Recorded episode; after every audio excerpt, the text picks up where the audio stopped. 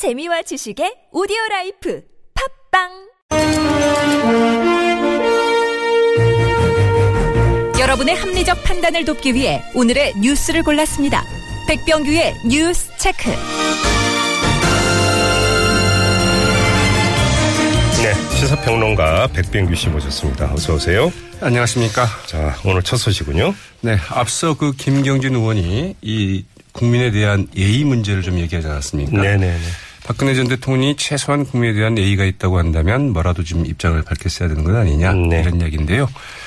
사실 좀 국민에 대한 예의 이야기를 하자면 어, 이 탄핵 심판 결과가 좀 어떻게 나올지 뭐 두 가지 가능성을 다 염두에 두고 좀 미리 준비를 했어야 되는 게 아닌가 싶은데요. 네, 기각에 대해서 네, 이 탄핵이 인용될 것이라고는 뭐 전혀 준비를 안 했던 모양입니다.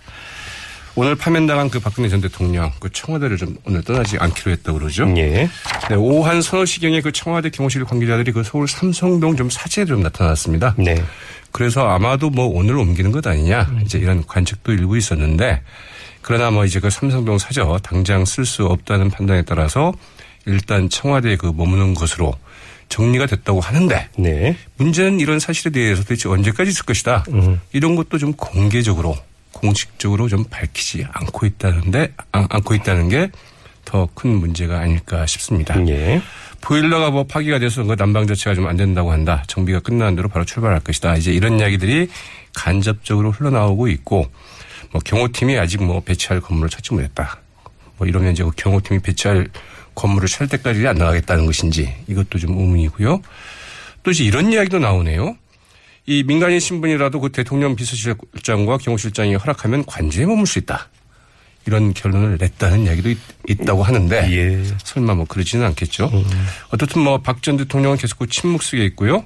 이 친박 조원진 의원이 탄핵 가결 후에 청와대에 좀 들렀다고 하죠. 그래서 그 대통령 면담을 요청을 했는데 일단 뭐 이루어지지는 않았던 이런 소식도 있습니다. 네. 정치권 반응은 어떻게 나오고 있어요?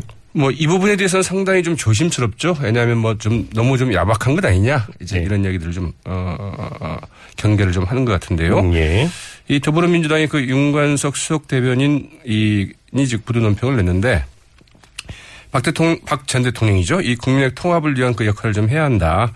이 관저 체류 등의 문제들에 대해서는 박 전 대통령이 어- 어떻게 임할지 좀 지켜보겠다. 이런 좀 논평을 좀 내놓았고요. 예.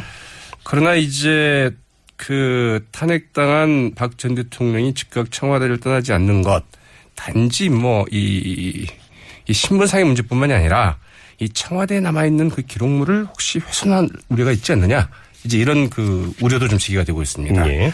국민의당의 그 장진영 대변인은 아, 이박 전 대통령과 그동안 그 비서실 청와대 비서실장이 보여온 이 수사 방해 행태를 볼 때 이 대통령 기록물이나 비서실 기록물을 좀 훼손하거나 그 은닉할 개연성이 좀 매우 크다.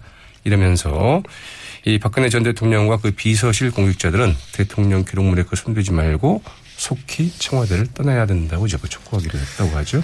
자, 그리고 황교안 대통령 권한대행이 대국민 담화를 발표했어요. 네, 오후 5시 이제 발표를 했습니다. 네. 이 황교안 그 권한대행은 우리 모두가 헌법재판소의 그 결정을 좀 존중해야 하겠다 이러면서 이 지금은 도저히 그 납득할 수도 없고 승복하기 어렵다는 분들도 계시겠지만 이제는 그 수용을 하고 지금까지의 그 갈등과 대립을 좀 마무리할 때라고 이제 그 호소를 했습니다. 네네. 황교안 대행은 이 탄핵 심판에 대해서는 그 이러한 사태가 초래된 데 대해서 무거운 책임감을 느낀다.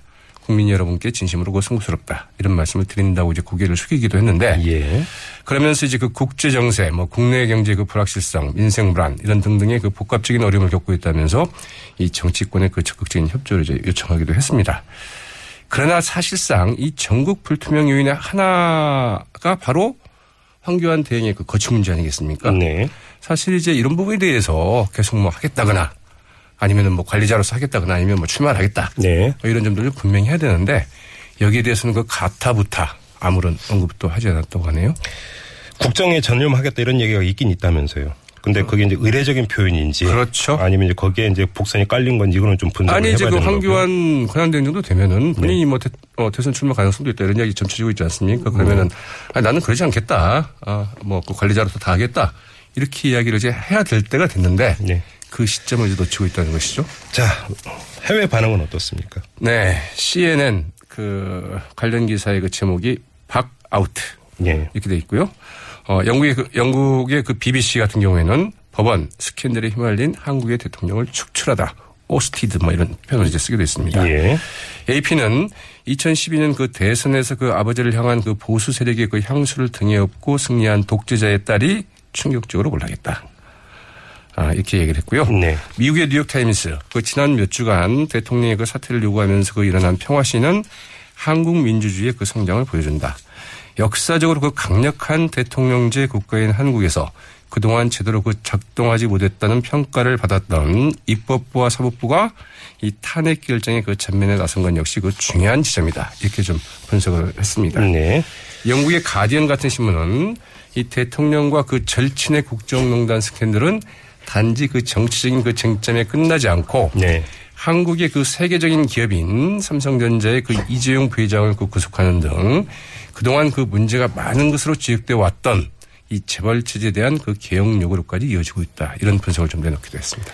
자, 이어가지고 또 어떤 소식이 있습니까? 네. 박근혜 전 대통령 결국은 자기 꾀에 자기가 넘어갔다. 이런 이제 분석들이 좀 나오고 있죠. 예. 앞서도 뭐 이런 얘기들 좀 했는지요? 아, 뭐 이런 얘기까지는 안 했습니다. 아, 네. 이 박 전 대통령 결국은 그 거짓말과 그리고 그 검찰과 특검 수사 깊이가 이 탄핵의 그 결정적인 사유 가운데 하나가 됐다는 분석들이 나오고 있죠. 선고문에 그런 내용이 맞습니다. 예. 헌재는 박전 어, 박 전 대통령 그 탄핵 소추를 인용을 하면서 가장 결정적인 이유 가- 가운데 하나로 이 최순실 국정농단과 미르케이 스포츠단에 대한 뭐 대기업의 출연 강요 공모 등 이런 그 위법적인 행위 못지않게 이를 지속적으로 숨기고 은폐하려 하고 되려 반박하거나 어 이를 이제 묵살하려 했던 네. 이런 행위를 이제 어, 문제를 삼았고요. 그래서 그 임기 내내 위법을 행하고 전혀 이에 대한 그 개선의 의지가 없었다. 이런 네. 점들을 이제 그 탄핵의 주요 삼- 사유로 삼았고요. 또 하나는 그 이래서 결국은 국회의 그 견제와 그 언론의 감시 기능을 무력화하고 그 법을 지키는 의도가 없었다. 이렇게 얘기를 했고요. 이 대국민 담화에서 이제 국민에게 그 약속한 것과는 달리 검찰과 특검 수사는 물론이고 청와대 그 압수수색을 거부한 것. 어, 바로 이런 점에서 헌법 수호 의지가 드러나지 않았다. 네. 이렇게 좀 판단을 했다고 하죠. 결과적으로 보면은 박 전 대통령의 그 대리인단이 박 전 대통령의 무덤을 이제 스스로 판 꼴이 됐습니다.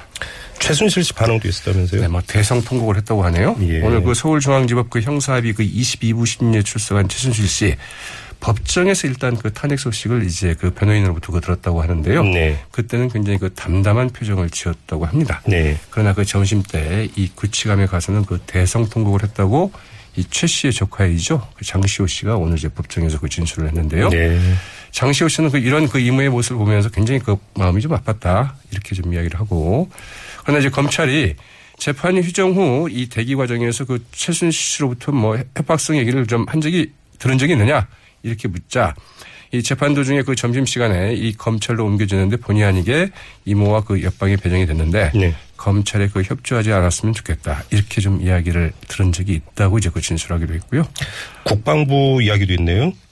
네, 뭐 이제 오늘 헌법재판소의 그 박근혜 전 대통령에 대한 탄핵 결정이 제가 내려지자마자 예. 전군에 박 전 대통령의 사진을 모두 내리라고 지시를 했다고 그러죠. 아, 예. 네, 뭐 이것은 이제 그 대통령 사진에 관한 이 국방부 훈령에 따른 뭐 예, 당연한 예. 조치라고 하고요. 예, 예. 오늘 그 최순실 씨 그 재판을 진행하던 검찰 이제는 박근혜 전 어, 박근혜 대통령을 박근혜 전 대통령이라고 호칭을 좀 변경을 하겠다 네. 이렇게 밝혔다고 하죠.